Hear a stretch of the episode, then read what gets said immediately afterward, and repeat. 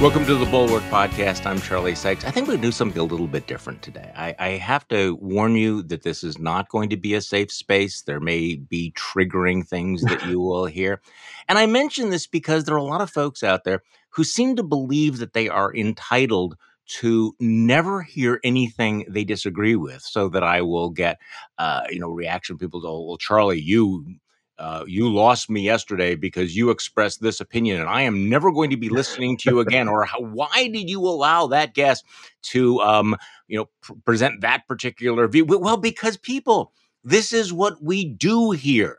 You know, if you really don't want to hear an opinion that you disagree with, maybe you should just, I don't know, just talk to yourself. You know, go in a room, create your own echo chamber, and then you will never confront an idea that you don't uh, that you don't agree with and this is something that uh, you know frankly i have been talking about for a long time i just think it's a very strange thing um, actually back in the, the 80s and the 90s i remember thinking how strange it was that people in, on university campuses would become indignant that they had heard something that offended them and and, and my reaction at the time was you know if you really you know never want to be offended. You should join like a trappist monastery or something or live in the woods.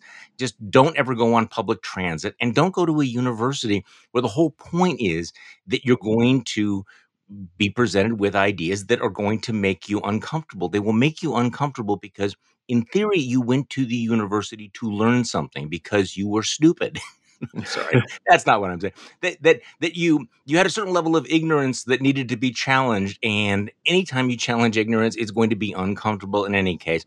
Uh, our guest this weekend is Greg Lukianoff, who is the president and CEO of the Foundation for Individual Rights in Education, FIRE, the co-author. What a great title this book is: "The Coddling of the American Mind." How good intentions and bad ideas are setting up a generation for failure. Greg, thanks for joining me today. Thanks for so much for having me, Charlie. Well, um, people, just a little bit about backstory here. Uh, that one of the reasons I wanted you on the on the uh, on the podcast is you were trolling me on uh, on on, so, on, social media. Pod, you, positive you, you, trolling.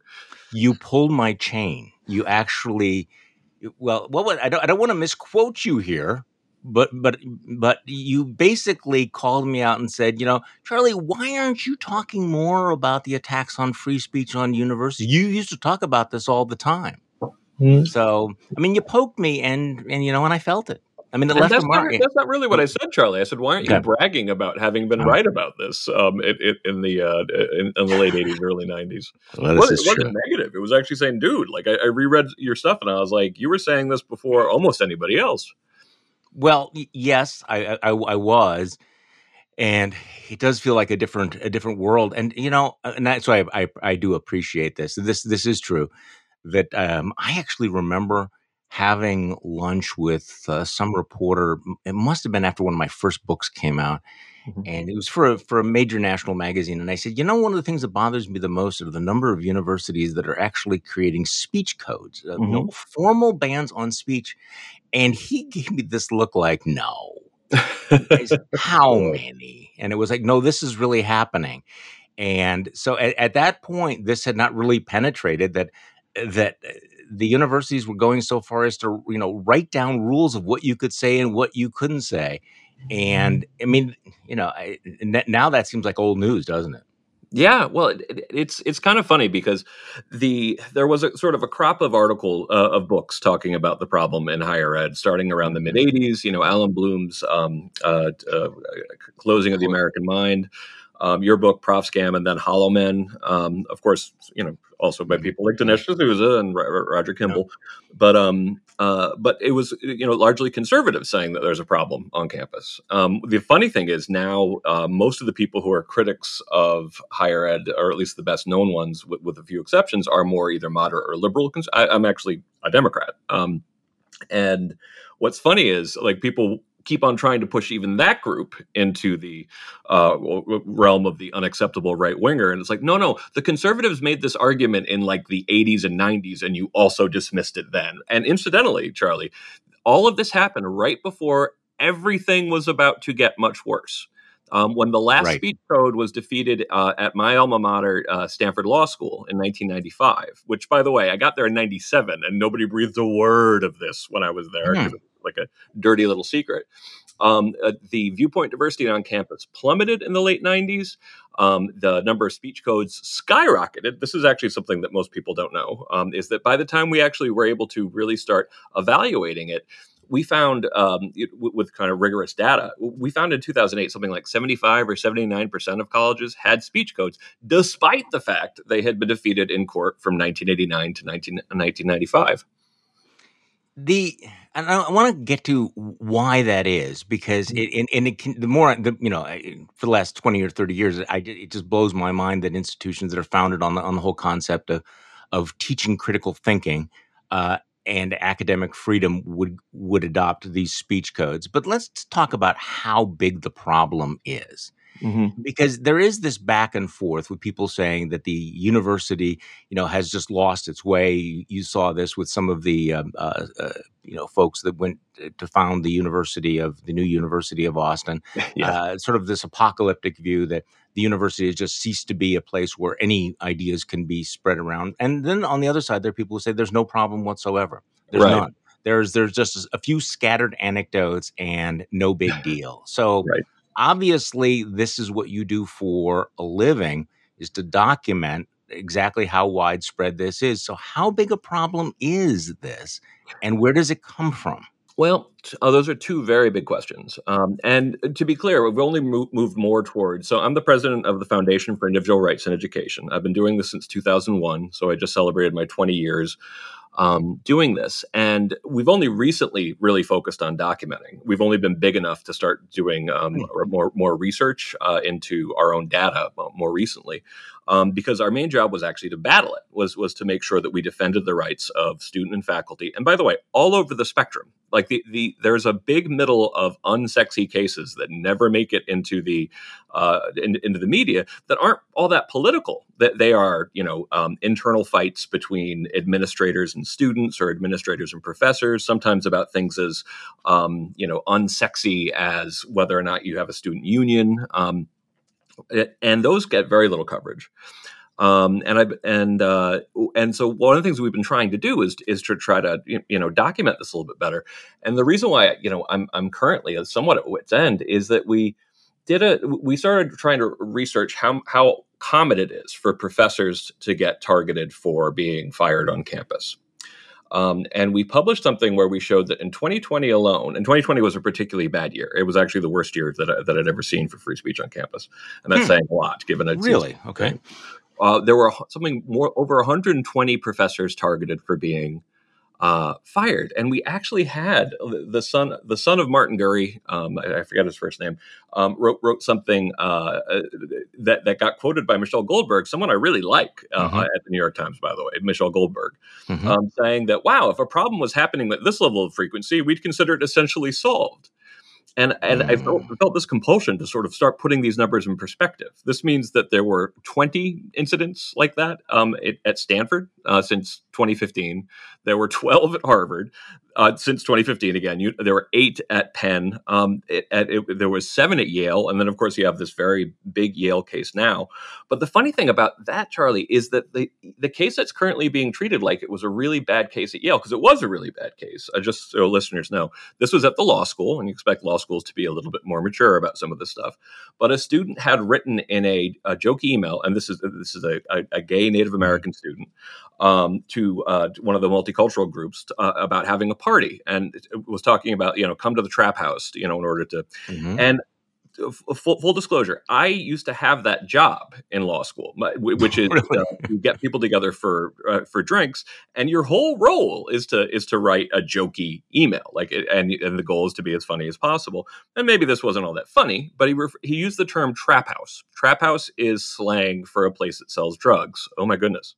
But that got interpreted as him being racially insensitive because even though this is slang that's pretty common among younger people, it's also used by African Americans.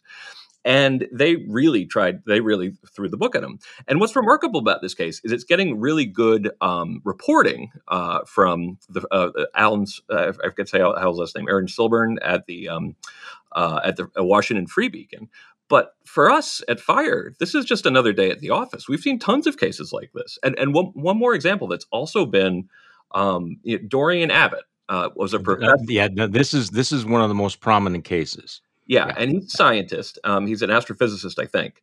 Um, and he's at Chicago, but he wrote a letter. Um, he, he, wrote an op-ed saying that we, I think, the current focus of diversity, equity, and inclusion is misplaced, and I think that um, that we should pick people according to merit. And it, and it's not some crazy screed; it's actually a pretty reasonable um, critique, some of which I agree with, some of which I don't. But yeah. so what? Um, and he got disinvited from MIT um, because of this outside writing. It had nothing to do with what he was going to be speaking on. Now, that's bad, of course, and people expect better of MIT. But if you look at Caltech, MIT, um, Virginia Tech, we've seen more than a dozen examples of professors being disinvited for things unrelated to what they were going to say at technical schools. So I think, like people, the fact that pe- people, when they find out about some of these things, are horrified. It's like, where have you been? Yeah, where have we been over the last 20 years? So the Dorian Abbott case is is is very interesting because we're not talking about somebody who made a slur or said something on social media or anything like that. He wrote an article expressing an opinion about what the standards of, of scientific academia should be, right? He was going to give a speech that had nothing to do with that subject. Was not a political talk that he was going to give really, at MIT. Really cool yeah. astrophysics thing. I wish I could remember. Right, Astro- it was. He was going to talk on astrophysics, and yet someone objected because he had expressed this opinion. So, okay, the the obvious question I have to ask you is, w- why is this happening now? Where does it come from? Is this is this all a function of? And I feel like the word's already you know worn out wokeness on mm-hmm. campus. Mm-hmm. Yeah, I mean, is is is this why we're seeing this surge because of the of of woke of woke academics or woke students? Um, as per usual, you know, my explanation of this, it, you know, has multi steps, just like we did in Coddling the American yeah. Mind, my, my, my book with Jonathan Haidt, trying to figure out why the students hitting campus in 2014 were so different um, than the students, than millennials, for example. Mm-hmm. Um, you know, we talk about six different causal threads. You know, um, we, we talk about the feedback loop of polarization, which we call the polarization spiral, that the right and left tend to make each other even worse in reaction to the, you know, perceived or sometimes accurate sins of the other side. So it, it's one of these, when people talk about it's the right Crucial. side, it's the left side, it's kind of like, well, they actually, re- they, they, drive each other nuts and it makes everything more intense. Um, but I do think that a lot of what you were seeing early on, um, the fact that there was relatively low viewpoint diversity on, uh, among professors, even in the even in the 80s, it was it was still about t- two to one, three to one, um, uh, a liberal to conservative uh, back then. Um, and that's gotten way worse. You know, it's now I think five to one, but th- and that hides the fact that it's literally zero people in s- some of these academic departments uh, would self-describe as conservative, or certainly, you know, um, vote certainly not vote conservative, and that's a problem because it creates groupthink, it creates tribalism, it creates all these other distortions. Um, one of the big trends that has made everything worse um, is the hyper bureaucratization of universities um, and the uh, and and that's actually even more, as, as Samuel Abrams, um, a, gr- a, great statistician that I get to work with sometimes, um, has pointed out that that's a group that's even more ideologically um, monolithic, but also has a much more daily um, interaction with students. That that, that is, that is um, you know, they run the bias-related incident programs, which are kind of the successors to the speech codes. Where is, it, is this just the when you're talking about the bureaucracy? You're talking about the the diversity bureaucracy, the diversity, inclusion, equity bureaucracy, or the whole bureaucracy? I'm talking about the whole bureaucracy. Okay. Uh, I'm talking talking about the whole bureaucracy. I actually, we've had the most issues with people in residence life, actually, um, because the residence life um, you know, uh, officials, you know, think that it really is literally their job to sort of uh, police speech pr- pretty often. Now, of course, to be clear, there's always people who are, who are very good at this. Actually, I'm, I'm sure that most people are, are, are, trying to trying to do the best, but that's also um, there are also plenty of examples of both RAs getting in trouble for being slightly disc- uh, non-conforming, but also you know ratting on students to get to get them them in trouble. And and you mentioned the fact, Charlie, that you know um, when you talked about Dorian Abbott, that this wasn't a slur yes, absolutely. I'm a First Amendment lawyer. I worked at the ACLU of Northern California. Like this is this is my lifelong passion. Um, and I'm willing to defend even the Nazis. In fact, we did a documentary about the life and times of Ira Glasser. I'm the executive, one of the executive mm-hmm. producers, um, uh, uh, the old executive director of the ACLU, um, who defended the Nazis at Skokie. Um, so I'm willing to defend the most extreme speech. But overwhelmingly, what I deal with on campus are oftentimes nice kids, pretty uh, nice professors who are saying things that they have no idea how this could possibly be interpreted in an offensive way. Give me an example of that.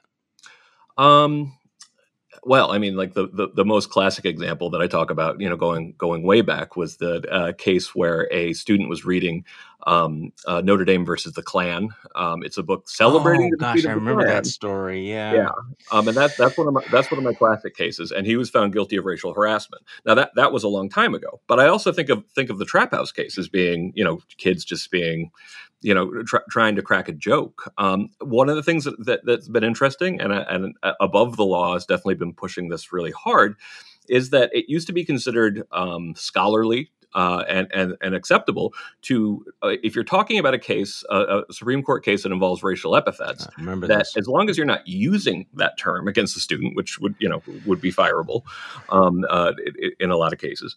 The um, uh, but if you're discussing it in an academic way, you're supposed to kind of shift the way you think about it and be able to talk about these things, particularly as they're accurately reported from from Supreme Court cases. And we've seen dozens of examples of, of professors, mostly from the left um, getting in trouble for not using a slur, but but meant, but but actually uttering the entire word, which is a major norm shift um, just in the last five years, including you know, uh, like I said, a, a liberal professor at um, at the New School who was who was making the point that the book uh, "Not My Negro," um, which was about um, James Baldwin, that it showed a lot of temerity for misquoting James Baldwin because that's not the word James Baldwin actually used. Mm-hmm. And and we see, you know, we uh, we got 1500 case submissions in 2020. So like it can be hard to even get through all the examples we've seen and it's important for listeners to understand about 400 schools educate about 50% of the students in the country. This idea that there are very few like th- there's people who would like hmm. uh, people to be, uh, like listeners to believe that there are like 100,000 schools and many hmm. millions hmm. of professors when it's actually much more concentrated um, uh, uh th- than people think. So eh, here's a here's a here's a question that I have for you that I, I know that you dealt with in the coddling of the American mind. When I first started writing about this, one of the one of my initial takeaways was that there were people who were locked and loaded looking for things to be offended about. That a lot of the cases involved uh, speech that actually didn't offend anyone, but that yeah. someone wanted to be offended or they would use it as a cudgel because there were certain advantages to claiming victim status or being offended. But now I wonder whether or not it shifted from people thinking that they ought to be offended to actually to real snowflakes who really are offended by this that this new generation actually when they do hear a view that they've never heard before which mm-hmm. is of course you've described you know the the uh, you know the the polarization that we live in it's possible that suddenly you hear an, an uh, you know an, an idea that you know just seems you know completely radical to you so i mean have people become more hypersensitive Oh or, yeah, or or is it still kind of a cynical? uh, I'm I'm posturing and I'm going to make a case of something. I'm not really offended, but I think somebody might be offended. So there, there might be somebody out there, sort of the mythical person who is offended by every single word or thought or image that they don't like. The true answer, as it is to most things, is all these things are happening at the same time. Um, we see cases where they very much look cynical, where someone is just trying to get that student or professor they don't like fired. Um, but I do think that uh, and one of the things we talk about in coddling the American mind is the incredible disservice we do to these, you know, oftentimes absolutely brilliant young students, you know, uh, and starting in K through 12, telling them that they can actually be harmed by words. Um, and in truth, you know, the research indicates that people are really quite resilient, yeah. but you can create a self fulfilling prophecy if you tell people that, um, you know, if you hear the wrong thing, it's going to damage you for life. It's it's it's incredibly um, irresponsible, and you can see kind of combinations of you know some amount of cynicism and some amount of, of people really feeling offended, kind of uh, uh, existing at the same time uh, on campus. Oh, one phenomenon I want to point out though is that prior to 2013, 2014, um, working on campuses, it was always the administrators who were who were generating the problems, who were right. trying to punish uh, faculty, trying to punish students. Um, and again, sometimes it was it was uh, the, the the the it's genuinely mixed motives you know, you know that essentially i don't like this student and by the way they gave me an opportunity to get this get this student in trouble in 2013 more, more 2014 it was like lightning struck. The change um, among the students coming in was just profound, um, and it, and it was not like I said, it wasn't subtle. And suddenly, you went from students being totally the best uh, protect- protectors of free speech on campus um, for at least all of my career, who got offensive lyrics, who got offensive jokes, who who stood up for their um, other, uh, who who set up free speech walls, suddenly becoming much more activist against uh, expression. You know, talking about new speech codes. It was the first time I saw uh, a, a, critical mass of students really demanding new speech codes. Of course, that happened in the 80s and the 90s, but I wasn't doing this yet. Um, that you had, uh, you know, people. That's when you first hearing things like microaggressions and um, right. Uh, an increase in, in, in disinvitations and, and, all of this kind of stuff. That's when the triggering and, in the safe rooms and all the safe spaces came about. So yep. I mean, so originally it was administrators who sort of ad- adopted the this projection of the fragility of the yes. students, but then there was the shift where it was the students who were embracing their own fragility. Yeah, well, and, and that's something we've really been trying to get to the b- bottom of. I mean, uh, honestly, coddling the American mind, the whole thing is trying to figure out mm-hmm. what was so different about the students hitting campus around 2014. And you know, as per usual, we came up with a whole bunch of, of, of different things, but we did, in my opinion, probably leave some things out because it was really clear, even when we wrote the original article in 2015. We wrote the book in, in, in 2018 um, that the students were showing up on campus already believing, um, you know, in the fundamental, yeah. what we call the three great untruths. What doesn't kill you makes you weaker, always trust your feelings, and life is a battle between good people and evil people, which we consider like the worst possible advice you could give to anyone, really. Um, and I increasingly think that what happened was a kind of slower process um, in, in some ways it got sped up. And oh, by, by the way, why, why was it all so sudden? The answer a lot of times is social media, because what social media did is it didn't necessarily always create new trends, it just sped up ones that were already existing um, and uh, meant that they all would land, you know, and in this case, uh, th- these were the first generation of, of, students who had social media in their pockets since they were little. Um, is a big part of part of our theory. But I also think that the um, uh, a change in the nature of education schools in the 80s and 90s started having long-term effect on what kids were taught in K through 12, which was foreseeable. I, I think the other thing, that, Charlie, yeah, you foresaw it. yeah, I mean it, that's right. Although I, I must uh, admit, I, I, didn't foresee the extent to which all of this would overflow the banks. So yeah.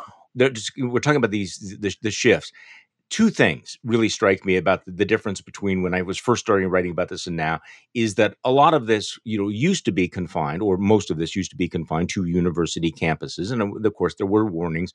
What if this seeps out into the rest of society? Well, it has now. Yeah. Um, these attitudes have now overflowed into corporate America, where we have these, you know, various, you know, fragility workshops, et, et cetera, um, and and into K twelve education, uh, which is why, of course, this is a big flashpoint right now. The other thing that really strikes me. Um, and I'm looking at your database here, which is really fascinating. Um, people could look at it at thefire.org, the scholars under under fire. That that when I was first writing about this, m- most of the assaults on free speech were coming from the politically correct left. Mm-hmm. And now, particularly again, this is not this is related to the fact that it's now you know become much more cultural, you know, you know, uh, society wide. Um, you now see uh, many of the attacks coming from the right. So people oh, are yeah. going to be listening to us, going, "Okay, so we're talking about you know free speech on campus at the time." when many of the and again this is part of the disorientation um, about free speech because you know up until five minutes ago most i think you know prominent conservatives would have said we are defenders of academic freedom and free speech and now they are many of them are lined up behind literal bans on books and words in one state after another. Critical race theory is something that you and I have been talking about for many many years is is profoundly illiberal um, yeah. by redefining what is acceptable discourse so that you know critical race theory itself is hostile to free speech but the reaction to critical race theory is as crude as possible so in the state of wisconsin they come up with lists of words that you can't use specific images and books that you can't use so we are right now, Greg, it feels like in this midst of this pincer movement. Yes. From the right and the left, from the illiberal right and the illiberal left.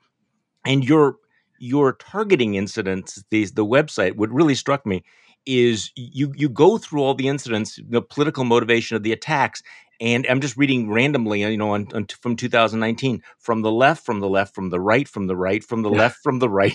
It's yeah. just like it's almost now a coin flip. Who yeah. is going to be more aggressive in trying to cancel you or shut you down? And so we are really. It feels like in a very perilous moment.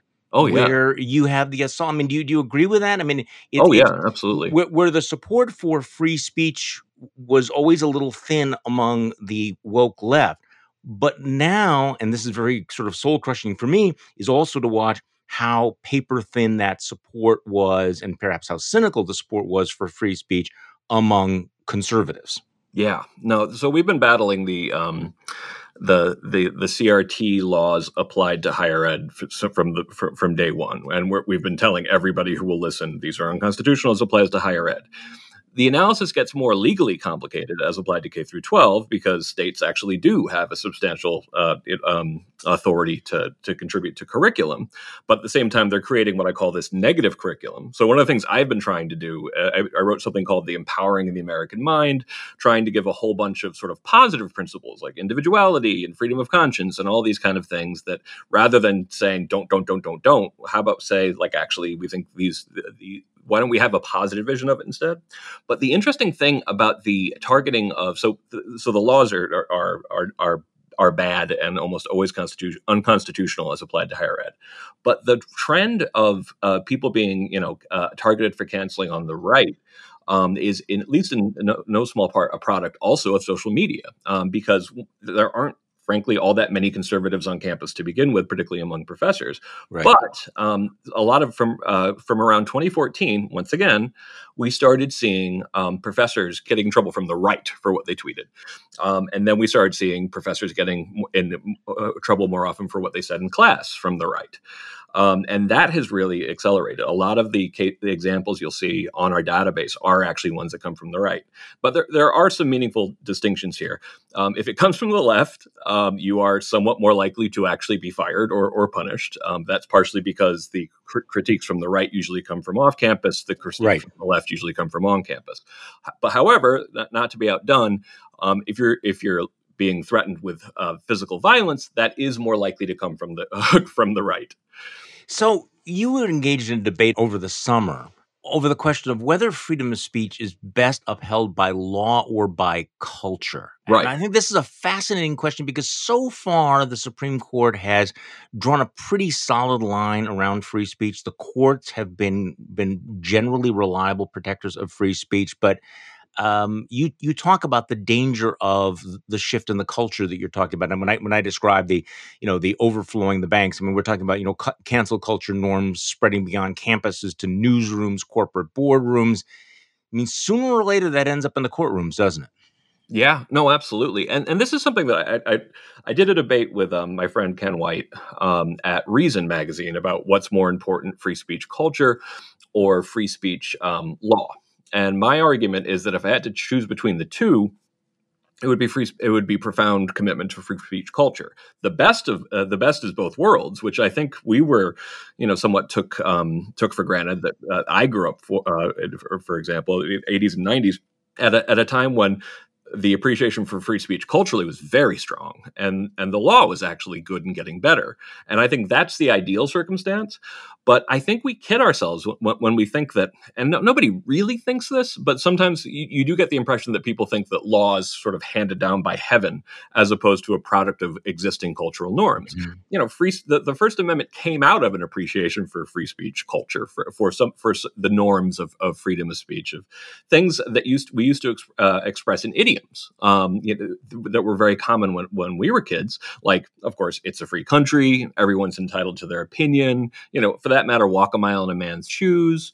Um, all of these, or, or, or also none of your business. You know, these were all things that were much more commonly said when, when we were younger that have largely kind of fallen out of favor and to some degree, troublingly, have been replaced with ideas like speech is violence or can be violence, which is, of course, not uh, rediscovering the norms of the 13th century rather than of the 24th. Okay, this was a point I wanted to get to because this strikes me as one of the most dangerous developments oh, out oh, yeah. there. The belief that that speech is violence. Now, I, again, I, I, okay because it, then that means that you would treat it in a completely different way.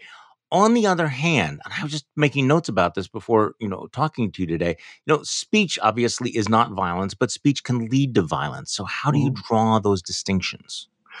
Well, it's one of these things where when I when I go on campus and I hear this argument that speech is violence, I have to point out that um, this isn't a new idea because people are like, oh, I've just discovered that speech, uh, our commitment to freedom of speech is a social construct. So therefore, um, we can just as easily say that speech is violence. But that also shows a poor knowledge of history because most of human history is speech and violence are considered more or less on a continuum or related, or in some cases, speech insults could can be could be considered even worse because it's reputational and would require you require you ethically, as far as the norms of, of, of, of up until recently, to challenge someone to a duel or or get get, get their heads chopped off. So uh, one thing, and w- what I'm getting to is the idea that we have this decision, this cultural decision to make a strong distinction between speech and violence, and it only exists as long as we as long as we believe in it, um, just like the whole intersubjective reality thing. Um, but when it comes to most of the things that people want to prevent, um, in terms of um, you know, but uh, I know you're saying that speech uh, isn't violence, uh, and I and I say right. almost you know, by definition. Um, but you know, can speech be violence? If you're talking about you know someone uh, uh, um, threatening that's not protected speech. So a lot of the things that people point to as being like, well, what about this? I'm like, well, that's not protected speech because that's considered to cross a line and, and, starts to look a lot more like action. Like threats of physical harm are not protected. Um, harassment, um, sexual harassment, and racial harassment is not protected. That's you know that's a mm. pattern of behavior that's severe, per, uh, persistent, and pervasive. Uh, uh, that's discriminatory.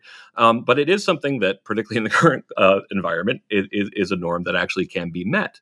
So a lot of the stuff that people um, are really concerned about, what they don't realize is it's already not protected. And the reason why we're so concerned about this idea that speech is violence um, is that if students start believing it, it can lead to a um, unavoidable cycle of violence. Um, so after the Milo riots in 2017, um, which were much more violent than, than I. Tell, tell, tell, me what the Milo riots were. So Milo Yiannopoulos was supposed to speak at um, UC Berkeley. Now Milo is the, that, um, uh, not, deservedly uh, someone who was not taken very seriously.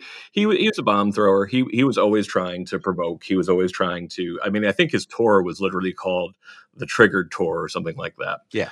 Um, and uh, he spoke at Berkeley, and there was a big protest to, to, prevent him from speaking. So they actually canceled his speech. Um, and sometimes this gets pointed out as like, yeah, you know, absolutely damn straight. That's you know, glad we got rid of him. But the people who were actually hurt during the riots were, in many cases, student reporters, people who were just there to see what what on earth was going on. Um, and and they say that there was about you know six hundred thousand, maybe five hundred thousand dollars of damage. But from watching the videos, it actually looks way worse than that. Now, the more disturbing thing, well, the riots themselves were actually quite disturbing, um, but the uh, was the response of students and watch and the the the university UC Berkeley the, the, the home of the free speech yeah. movement had an issue that had all of the defenses of wh- why you know reacting violently to Milo was okay. Uh, several of them really insisting that there that there wasn't just offsite people; they were actually very proudly insisting that there were students there as well. Um, but m- almost all of them going in the vein of his, speech was violent, so therefore violent response um, it was appropriate. Now the problem here is that if you believe speech is violence um, th- and you respond violently, then the other side gets to defend themselves violently. And also, by the way, if you believe that something that really offends you is violence, then there's nothing stopping anyone else from saying that. So the conservatives can now then believe that that, that speech that offends them is violent, and it just leads to this this spiral uh, spiral downward of of violence, um, which honestly, like if you told me the political situation we were we are currently in ten years ago, I would have said you were catastrophizing. It's um, you know that, it's gotten much worse. Yeah, yeah, and it's gotten so much worse. And so you really have to be defending um, vociferously the idea. It's like, listen, uh, potent argument um, is actually uh, part and parcel of democracy. It's part part and parcel of of um, of, of politics. Uh, and it is does come with this decision that we will now settle what we once settled on the field of battle through argument and discussion. Um, so of course it's gonna it's gonna sting and it's gonna be difficult sometimes. But if you if you go back to the old idea of you know speech needs to be met with violence, that is a downward spiral that we can't afford right now. The other development, of course, is identity politics and the implications for speech. And you know what I'm talking about here, where uh, often it seems less important what is said than who is saying it. And this yeah. is part of the debate over some of the critical race theory that uh, the the identity of the speaker is, is is as important or more important than the content of the speech. And you will see this all the time um, on, on on social media debates that that rather than deal with the substance of arguments, it's like, well, you, you know, you should shut up about this because you are a white male, or your identity, you know, somehow uh, discredits your your argument. So, talk to me about that a little bit, because this again seems to be to have been really internalized, not just on campus, but in this larger culture as as well. Yeah. Well, my word for what we've constructed on campus, rather than um, using our best and brightest to figure out solutions to the world's problems and they you know there are people there of course who, who, who, do that too. But we've also created this thing called what i call the perfect rhetorical fortress. Um, I, for conservatives i call it the efficient rhetorical fortress which is essentially conservatives have figured out you know that they can sort of let themselves off the hook from listening to journalists experts or any liberals which is a pretty efficient way to like right. screen most people you should be listening to out. But the perfect rhetorical fortress is something that could only be produced by um, uh, by academics thinking about this for a very long time because it's just layer after layer after layer, usually of repurposed ad hominem arguments. That uh, ad hominem meaning that it's about the person, not about the argument um, that allow you to sort of let yourself off the hook. But it's always optional, by the way. You, you never have to dismiss someone, for example, like um, for being a conservative, which I which I called like the very first level of the perfect rhetorical fortress, because that was certainly around when I was in law school back in '97. Um, but then the next level is identity, and if you like somebody, the fact that they're white is it, and agrees with you, um, it, it's like okay, I don't have to dismiss them. Um, but if you dislike somebody and they are actually, say, like a, an African American male, like John McWhorter, you can then say, well, that person is expressing white supremacy, an argument that has made been made against John McWhorter, um, very, you know, very recently. So it's this system of never actually getting to the substance of the argument people are making because we've created all these different ways to never to never get there. And if you want to not listen to something, which is a very normal human impulse, we now have all these academic reasons to let you off the hook from listening to them, or for that matter, that you but you never have to use them. If someone you someone is saying something you like, you know, um, then th- th- you don't have to use it against them. So it's this very uh, this very unproductive way of arguing um, that gets us less than nowhere. Well, and I think we see this all the time is that uh, so much of the political rhetoric is no longer designed to persuade anyone. Um, you know, it's because you're you're not actually trying to reason with someone you're trying to use your arguments as a cudgel to beat the other person or to discredit the other person. And the the ad hominem argumentation seems to have become i'm not even sure that, that the vast majority of people understand that that ad hominem argumentation is a rhetorical flaw it, that it's a fallacy that you're not supposed to do it because it's become so complete. So I'm really interested in getting your take on this new university, uh, the the University of Austin, which was announced with great fanfare. Lots of very very high profile academics, including people you've been closely associated with. Mm-hmm. Um, it, it's of course not a university at this point. It's uh, it's kind of a website. But when people are, you know, and, and but it's it is designed to be a counter to this culture of intolerance. So your your thoughts about it? My, my feeling is that even if the only problem that higher ed was currently facing was that it's too expensive and too bureaucratized, um, that would be reason enough to start doing serious experimentation um, with, with other models. And I think that we need um, experimentation, uh, e- e- even just because things get stale over yeah. time in both K through 12 and higher ed. We need we need new models. We shouldn't. I mean, K through 12. You know, the argument is that we're still essentially educating kids like we did in the 19th century, um, which is you know largely accurate. Um, so I, I, big, I believe in experimentation. But um, one of the things that was kind of amazing was after um, you know years of hearing uh, you know from people who uh, want to defend, you know, the incredibly wealthy, incredibly powerful, and incredibly influential institution of American higher education, but somehow think of themselves as rebels.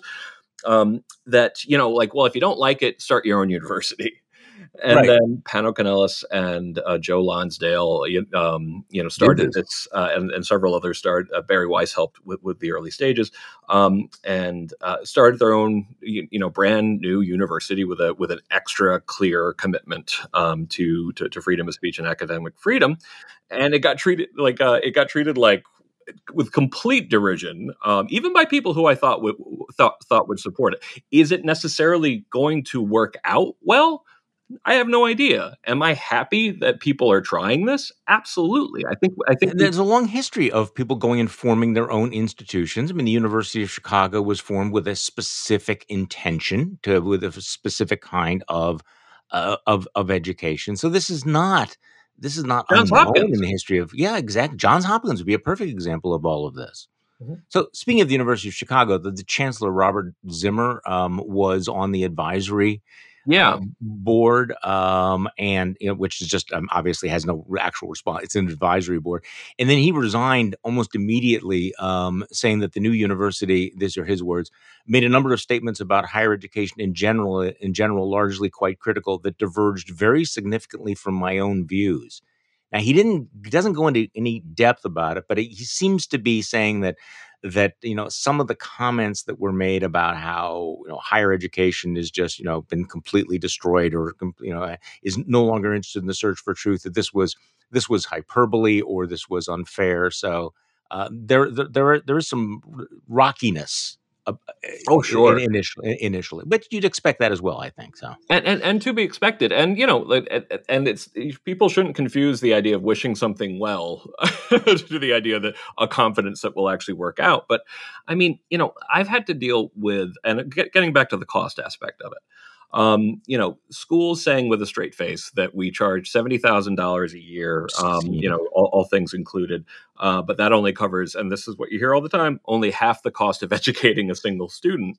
And I'm like, if you're really trying to tell me with a straight face that it costs one hundred and forty thousand dollars to educate a single student for a single year, well, one, I I, I think that that sounds kind of nuts, but two, given the fact that it, uh, you know, some of the studies that have been done of impact on critical thinking skills uh, from uh, from higher ed, it's like, well, it doesn't sound like we're getting our money's worth. So we we need right. to be experimenting in this space. Well, again, don't get me started on on the on the on the cost of higher education or the the way the higher education uh, generally treats undergraduate students or undergraduate teaching. That's a whole different I- issue. But, you know, I mean, one of the things that I learned over the years writing about higher education and wondering why there was not more market pushback against the you know ignoring of, of undergraduate students or the lousy quality of the curriculum or this kind of intellectual intolerance that we've been talking about is because for most americans higher education is kind of just the punching the ticket isn't it i mean it's all it's basically the the credential and the most for the for the people who are writing out the checks the most important thing is checking that box, punching that ticket, getting that credential, and all the doors that it opens. And therefore, up until very recently, there there has been a a maybe an indifference or a complacency about what's actually going on inside the institution. Yeah, no, no, absolutely. And one of the things that I think is also going on here um, that I'm glad that Batya Ungar Sargon has has mm-hmm. shined a light on in, in journalism is that uh, one of the reasons why you hear a lot about identity um, on campus, but a lot less about class.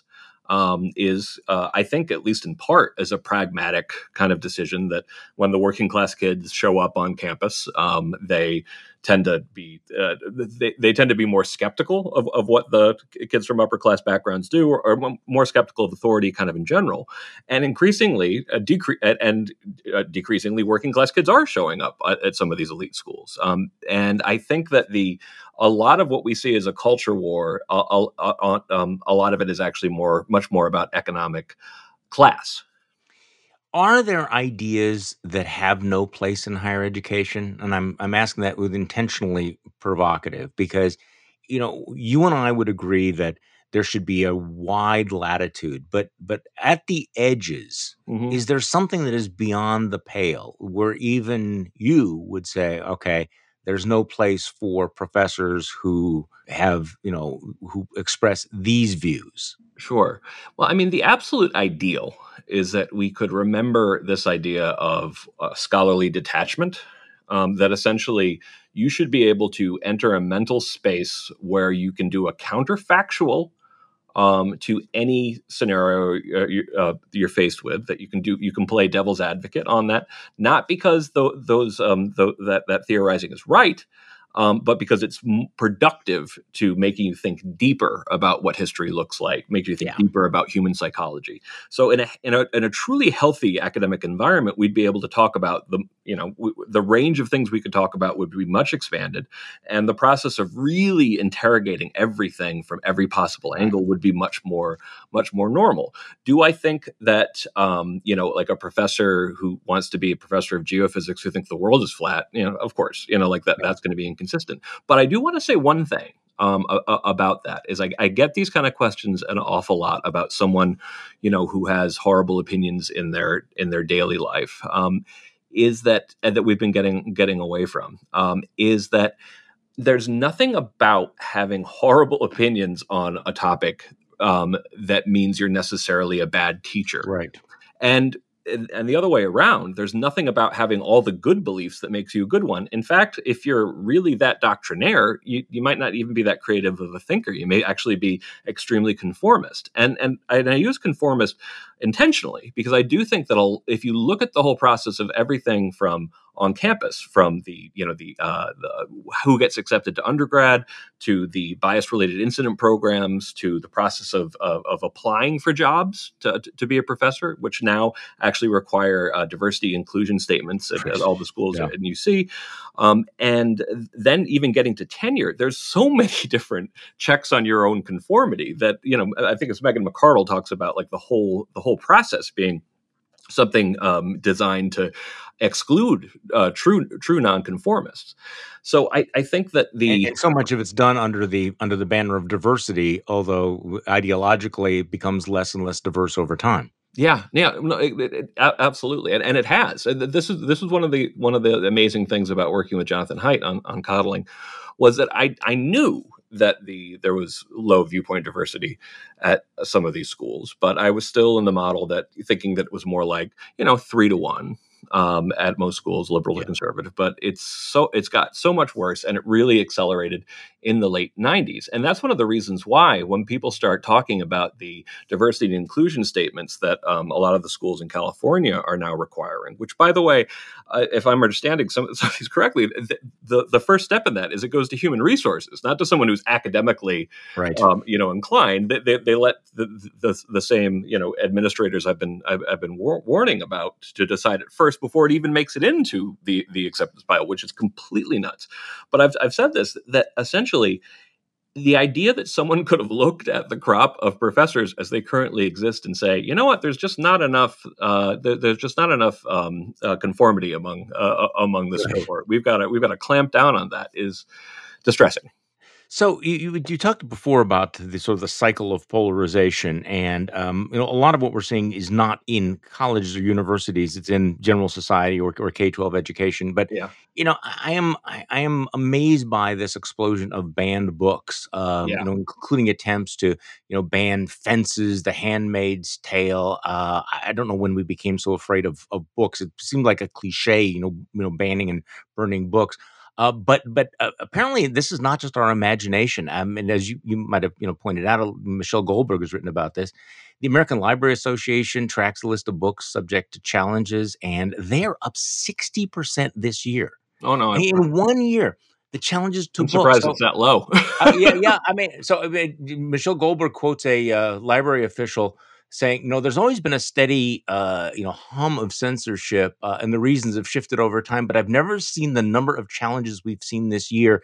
So, going back to your, you know, reaction, reaction, I wonder where we're going here.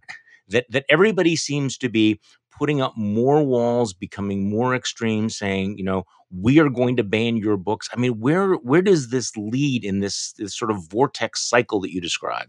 I'm afraid it's going to get worse before it gets better. I've been Yeah. saying that since coddling came out. We, we had a, a fairly rosy um, end to coddling the American mind where we talked about things that could change. And I don't think John and I actually felt that things were going to be fine relatively soon. But but I, but I but we wanted to be like not Yeah. not so pessimistic. You always, you always want to end your book on a, on a positive note. and, and also you, you know have people encouraged to actually go out and do things rather than just think all is lost um, but i think that things are probably going to keep getting worse for quite some time um, john's working on a book called um, something about the tower of babel and he thinks that this might be like the one sort of relatively calm year before a completely uh, nuts decade and i i hope that's wrong i i, I remember you know I, I grew i was born in 74 and I live in DC, and uh, I, I was used to, for example, um, the crime rate going up almost every year. Uh, right.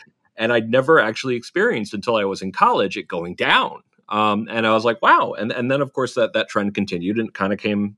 We don't we still don't entirely know why that happened, why it went down, or for that matter, why it went up so much. Um, is- also an interesting academic debate.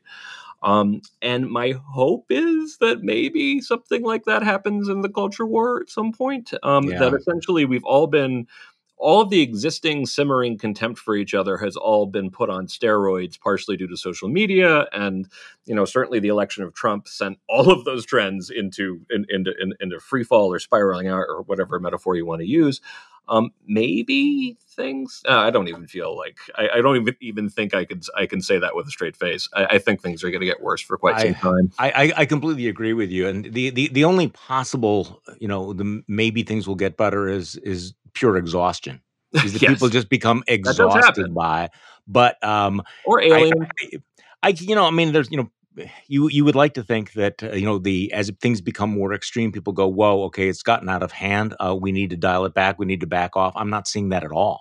In fact, you know, as things become more extreme, um, all of the incentives are to push it harder and harder and harder. Um, you know, because that's that's really where the the incentive structure of of media is these days. Greg, thank you so much. Uh, Greg uh, Lukianoff, who's the president and CEO of the Foundation for Individual Rights in Education, FIRE, is an outstanding, uh, irreplaceable organization, a co-author of The Coddling of the American Mind.